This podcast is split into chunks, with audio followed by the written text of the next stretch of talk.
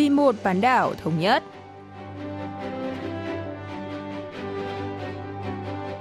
Mỹ Linh xin kính chào quý vị và các bạn. Mời quý vị và các bạn theo dõi chuyên mục Vì một bán đảo thống nhất của Đài Phát thanh Quốc tế Hàn Quốc KBS World Radio.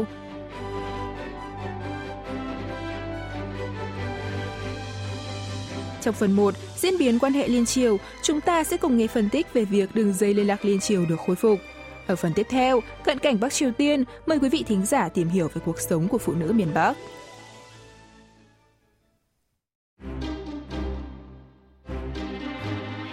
Tháng 6 năm ngoái, để phản đối những người đào tẩu Bắc Triều Tiên tại Hàn Quốc phát tán truyền đơn sang biên giới nước này, Bình Nhưỡng đơn phương cắt đứt tất cả các đường dây liên lạc với Seoul và cho nổ tung văn phòng liên lạc chung liên triều tại Kaesong. Ngày 27 tháng 7 năm nay, nhân dịp kỷ niệm ngày ký kết Hiệp định Đình chiến Chiến tranh Triều Tiên từ năm 1950 đến năm 1953, hai miền đã bất ngờ khôi phục các đường dây liên lạc liên triều. Hai tuần sau đó, vào ngày 10 tháng 8, Bắc Triều Tiên một lần nữa đơn phương cắt đứt liên lạc nhằm phản đối Liên quân Hàn Mỹ tập trận chung. Vào lúc 9 giờ sáng ngày 4 tháng 10, đường dây liên lạc liên triều được nối lại sau 55 ngày. Sau đây, nhà nghiên cứu cấp cao Cho Han Bom đến từ Viện Nghiên cứu Thống nhất sẽ giải thích ý nghĩa của sự kiện này. 일단 북한은 남북 통신 연락선을 대남 Đường dây liên lạc liên triều vốn được Bắc Triều Tiên sử dụng làm đòn bẩy trong quan hệ liên triều và Mỹ triều. Lợi dụng việc đối thoại liên triều là một yếu tố thiết yếu. Miền Bắc thường sử dụng phương án cắt đứt đường dây liên lạc khi có bất mãn, chẳng hạn như việc giải truyền đơn hay các cuộc tập trận chung Hàn Mỹ. Việc khôi phục các đường dây liên lạc gần đây cho thấy miền Bắc muốn cải thiện quan hệ liên triều và Mỹ triều đang lâm vào bế tắc đồng thời thể hiện mong muốn khôi phục lại đối thoại. Hiện nước này đang trở về trạng thái trước khi cắt đứt đường dây liên lạc và cho nổ tung văn phòng liên lạc chung vào tháng 6 năm ngoái. Từ góc độ rộng hơn, có thể nói rằng miền Bắc đang bước vào giai đoạn đàm phán kể từ khi hội nghị thượng đỉnh Mỹ-Triều tại Hà Nội thất bại vào tháng 2 năm 2019. 북한이 본격적인 협상 국면으로 진입을 했다 이런 의미가 있습니다.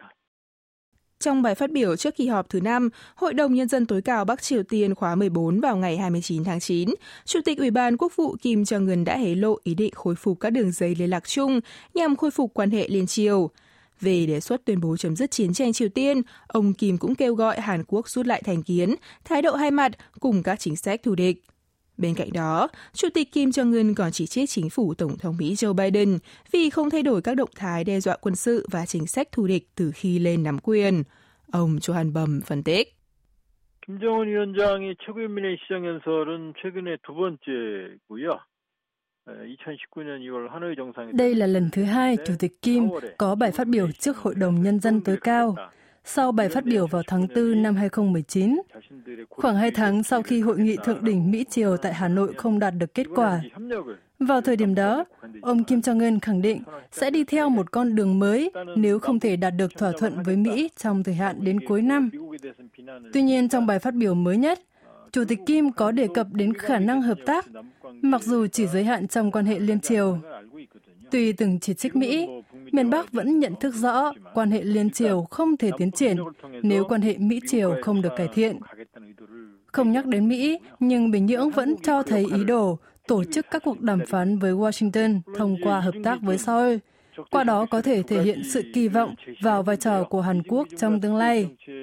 Lần này, Bắc Triều Tiên kêu gọi Hàn Quốc từ bỏ chính sách thù địch, với trọng tâm là các cuộc tập trận quân sự chung Hàn Mỹ. Tuy nhiên, Seoul và Washington không có kế hoạch tổ chức tập trận cho đến tháng 3 năm sau. Hơn nữa, Thế vận hội mùa đông Bắc Kinh Trung Quốc vào tháng 2 năm 2022 sẽ tạo điều kiện cho miền Bắc có đủ thời gian để đàm phán. Dù đưa ra điều kiện tiên quyết, Bắc Triều Tiên vẫn đang đi theo một lộ trình đàm phán nhất định. 일정한 협상 노선을 채택을 하고 있다 이렇게 봐야겠죠. Ngày 30 tháng 9 giờ địa phương, một ngày sau khi Chủ tịch Kim Jong-un có phát biểu đề ngỏ khả năng khôi phục các đường dây liên lạc xuyên biên giới, Bắc Triều Tiên đã bắn thử tên lửa chống máy bay mới. Bình Nhưỡng đã tiến hành 4 vụ thử vũ khí khác nhau chỉ trong tháng 9, bao gồm bắn thử tên lửa hành trình tầm xa vào ngày 11 và 12 tháng 9, tên lửa đạn đạo phóng từ tàu ngầm SLBM vào ngày 15 tháng 9 và tên lửa bội siêu thanh Hoa Song 8 vào ngày 28 tháng 9. Nhà nghiên cứu Cho Han Bom lý giải. 반항공 미사일은 지대공 미사일이고요. 일반 국가에서는 통상적으로 하는 겁니다. Tên lửa chống máy bay là tên lửa đất đối không, theo cách gọi của Bắc Triều Tiên, là một loại tên lửa được sử dụng phổ biến ở nhiều quốc gia. Miền Bắc cho rằng động thái lần này không đáng bị lên án vì là một hoạt động tăng cường khả năng quốc phòng bình thường và nước này vẫn tuân thủ lệnh cấm thử hạt nhân, phóng tên lửa đạn đạo xuyên lục địa ICBM hay phát triển vũ khí hạt nhân của Liên Hợp Quốc. Mặc dù Bắc Triều Tiên chưa bao giờ vượt qua ranh giới đỏ, Liên Hợp Quốc vẫn cáo buộc nước này vi phạm nghị quyết vì đã bắn thử tên lửa tầm ngắn, vốn có thể được sử dụng làm phương tiện mang vũ khí hạt nhân. Trong bối cảnh các phương pháp mà Bắc Triều Tiên có thể dùng để uy hiếp Mỹ trước các cuộc đàm phán còn hạn chế, Bình Nhưỡng đã sử dụng biện pháp phô trương lực lượng nhưng không vượt quá giới hạn để gây áp lực lên Washington trên danh nghĩa tăng cường khả năng phòng thủ. 또 한쪽으로는 미국을 압박하는 수단으로서 레드라인 범위 내 무력 시위를 하는 거죠. Trước tình hình cộng đồng quốc tế ngày càng lo ngại về động thái thử tên lửa của Bắc Triều Tiên, Hội đồng Bảo an Liên Hợp Quốc đã mở cuộc họp khẩn liên quan tới các hành động quân sự gần đây của nước này. Ban đầu, cuộc họp được dự kiến diễn ra vào ngày 30 tháng 9, nhưng sau đó đã lùi sang ngày 1 tháng 10 giờ địa phương, theo đề nghị của Nga và Trung Quốc, với lý do cần thêm thời gian để xem xét tình hình. Tuy nhiên, cuộc họp đã không đưa ra được tuyên bố chung. Ông Johan Bum nhận định. 중국과 러시아, 북한의 우호적 입장을 견지하고 있기 때문에 ICBM 발사, 중장거리 미사일 발사, 핵실험이 아닌 이상 Vì Trung Quốc và Nga vẫn có lập trường thân thiện với Bắc Triều Tiên, nên Liên Hợp Quốc không thể đưa ra biện pháp trừng phạt đối với miền Bắc nếu nước này không phóng thử ICBM, tên lửa tầm trung đến tầm xa hay thử hạt nhân. Trong khi đó, Mỹ, Anh và khối phương Tây chủ yếu bày tỏ lo ngại về các động thái vi phạm nghị quyết Liên Hợp Quốc của Bắc Triều Tiên. Đây là lý do tại sao có sự chia rẽ trong lập trường của Trung Quốc, Nga và Anh, Pháp, Mỹ. Tuy nhiên, trong quá khứ, khi miền Bắc tiến hành thử hạt nhân hoặc bắn tên lửa đạn đạo tầm trung đến tầm xa, Trung Quốc và Nga cũng đã áp đặt các biện pháp trừng phạt. Vì vậy, nếu Bình Nhưỡng vượt qua giới hạn, Bắc Kinh và Moscow cũng khó có thể phản đối các lệnh trừng phạt lên nước này.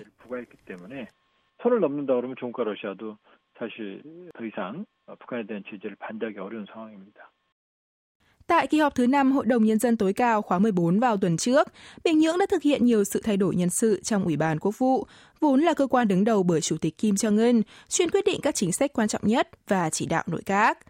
Trong khóa họp vừa qua, Thủ tướng Kim Tok-hun được bầu làm Phó Chủ tịch Ủy ban Quốc vụ, Phó Chủ tịch Ủy ban Tuyên truyền Đảng Lao động Kim Yo Chong, Bí thư phụ trách các vấn đề tổ chức Chu Yong-won và Bí thư Đảng Lao động Park Jong-chon được bầu làm Ủy viên Ủy ban Quốc vụ. Tuy nhiên, Thứ trưởng Ngoại giao Choi Son-hee, người đã chỉ đạo các chính sách của miền Bắc đối với Mỹ, đã bị loại khỏi ủy ban này. Ông Cho An Bom giải thích. 김덕훈 어, 내각 총리가 국무위원회 부위원장이 됐다는 점은 지금 경제를 살리기 위해서 내각에게 힘을 실어주는 Việc bổ nhiệm Thủ tướng Kim Tok Hun làm Phó Chủ tịch Ủy ban Quốc vụ cho thấy Bắc Triều Tiên sẽ trao quyền cho nội các vực dậy nền kinh tế. Việc thêm bà Kim Yo Chong và loại bỏ bà Choi Son Hee đã gây được nhiều chú ý. Vị trí mới cho thấy địa vị chính thức của bà Kim đã được nâng cao mặc dù bà vốn được coi là nắm quyền lực thứ hai trong chế độ, sau khi đóng vai trò quyết định trong các vấn đề liên quan đến quan hệ liên triều và Mỹ triều, đồng thời quản lý các cơ quan liên quan như Bộ Ngoại giao, Bộ Mặt trận Thống nhất. Cùng với đó, việc Thứ trưởng Ngoại giao Choi Son-hee bị loại khỏi Ủy ban Quốc vụ sẽ tạo tiền đề cho bà Kim nắm giữ quyền lực toàn diện khi giải quyết các vấn đề liên quan đến Hàn Quốc và Mỹ. 따라서 김여정 부부장 향후 대남 대미 관계에 보다 전면에 나설 가능성도 있어 보입니다. Các tuyên bố trước đây của Phó Chủ tịch Kim Yo Jong khẳng định điều kiện tiên quyết để tổ chức hội nghị thượng đỉnh liên triều là Hàn Quốc phải từ bỏ các tiêu chuẩn kép và chính sách thù địch. Ngược lại, chính phủ Joe Biden ủng hộ đàm phán liên triều nhưng nhấn mạnh đối thoại vô điều kiện. Điều này đồng nghĩa với việc Bắc Triều Tiên và Mỹ có thể sẽ tiếp tục mâu thuẫn trong thời gian tới. Nhà nghiên cứu Johan Bom cho biết.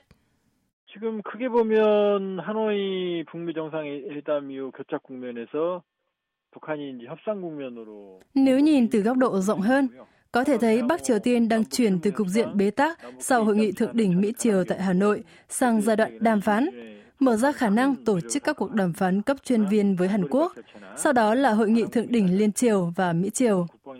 Trong khi đó, miền Bắc sẽ tiếp tục chính sách mà Chủ tịch Kim Jong-un đề ra tại Đại hội Đảng Lao động lần thứ 8 vào tháng 1 về việc tăng cường khả năng tự vệ bằng cách phóng thử tên lửa tầm ngắn hoặc tên lửa chống máy bay, đồng thời phát triển vũ khí hạt nhân. Bằng cách này, miền Bắc vừa có thể không vượt qua ranh giới đỏ, vừa có thể gây áp lực cho Mỹ để hướng tới đối thoại. Đồng thời bước vào nhiệm kỳ thứ ba, Chủ tịch Trung Quốc Tập Cận Bình coi việc đăng cai tổ chức thành công Thế vận hội mùa đông Bắc Kinh là nhiệm vụ tối trọng. Vì vậy, ông Tập mong muốn tình hình trên bán đảo Hàn Quốc được quản lý ổn định.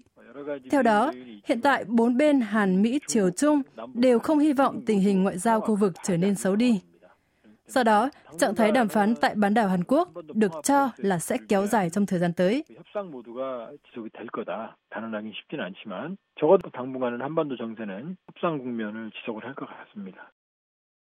Về tình hình trên bán đảo Hàn Quốc, nhiều người đang có những kỳ vọng về khả năng cải thiện quan hệ liên triều và đàm phán xuyên biên giới, đồng thời cũng lo ngại về những động thái phô trương sức mạnh tiếp theo của Bắc Triều Tiên. Hy vọng sự kiện khôi phục các đường dây liên lạc liên triều gần đây sẽ mở ra con đường cho hòa bình trong khu vực.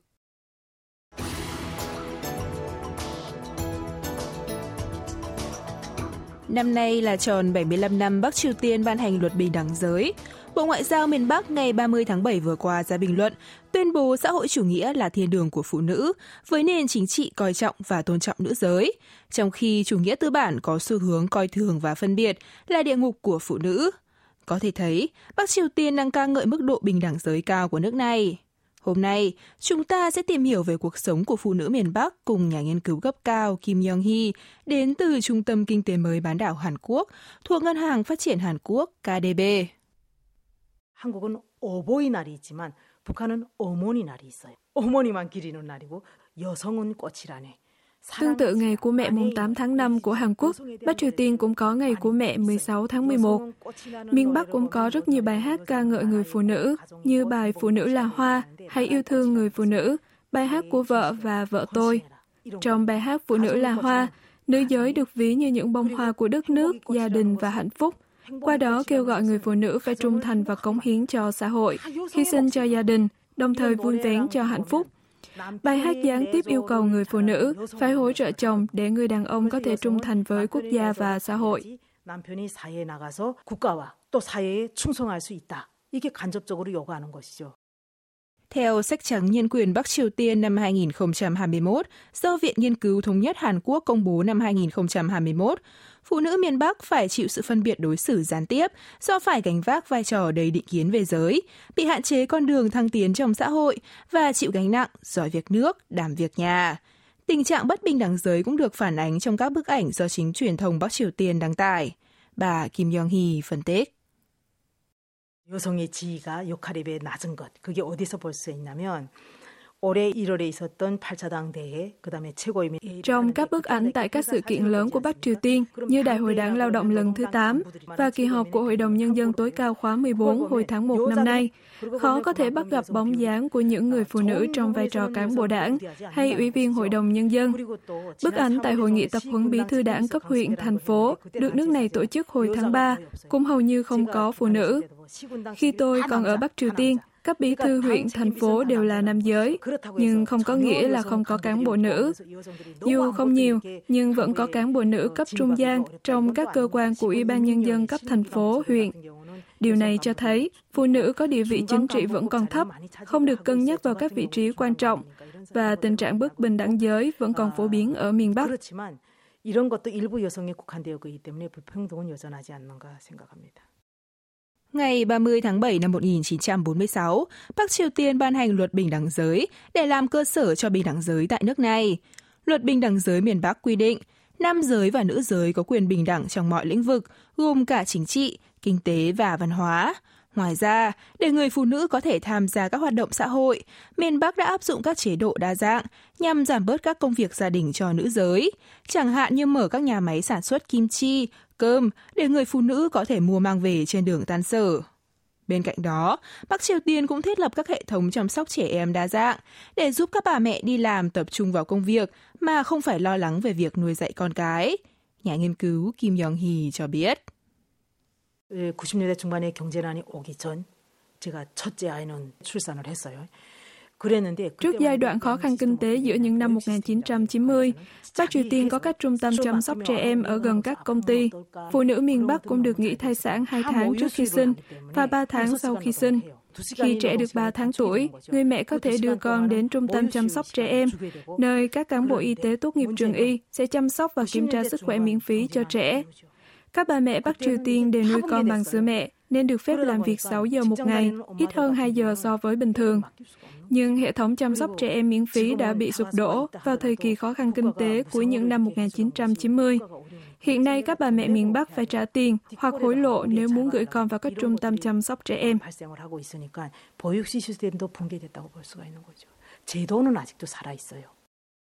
Có phân tích cho rằng các chế độ trên được Bình Nhưỡng tạo ra để sử dụng hiệu quả nguồn lao động nữ giới, chứ không phải để thúc đẩy bình đẳng giới. Tương tự Hàn Quốc, nơi nhiều bà mẹ phải nghỉ việc giữa chừng để tập trung chăm sóc con cái hoặc nội trợ. Bắc Triều Tiên cũng có những trường hợp phụ nữ nghỉ việc để chăm lo gia đình và được gọi là nội trợ chuyên nghiệp.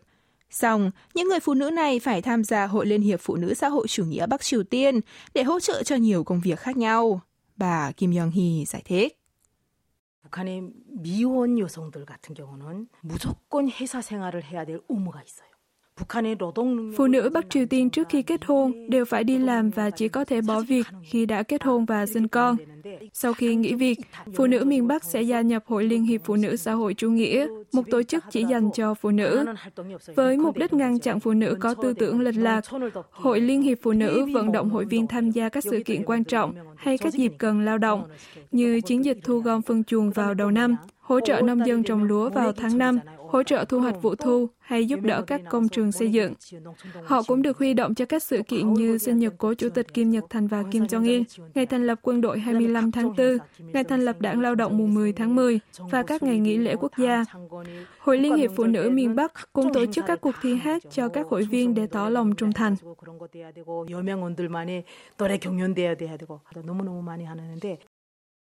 Phụ nữ Bắc Triều Tiên phải gánh vác vai trò phi thường khi vừa phải hy sinh cho gia đình, vừa phải trung thành với quốc gia.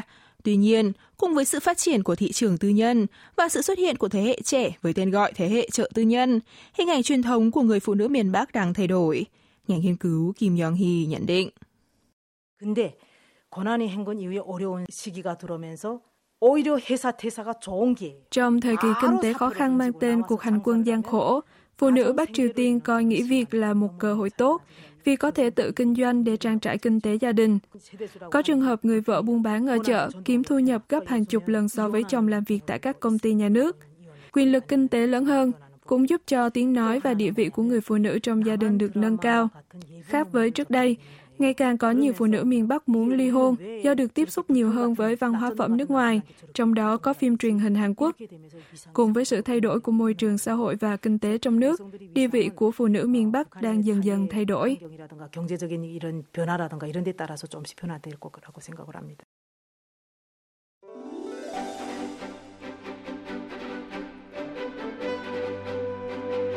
Quý vị và các bạn vừa lắng nghe chuyên mục vì một bán đảo thống nhất của Đài Phát thanh Quốc tế Hàn Quốc KBS World Radio. Cảm ơn quý vị và các bạn đã quan tâm theo dõi. Xin kính chào tạm biệt và hẹn gặp lại trong chuyên mục tuần sau.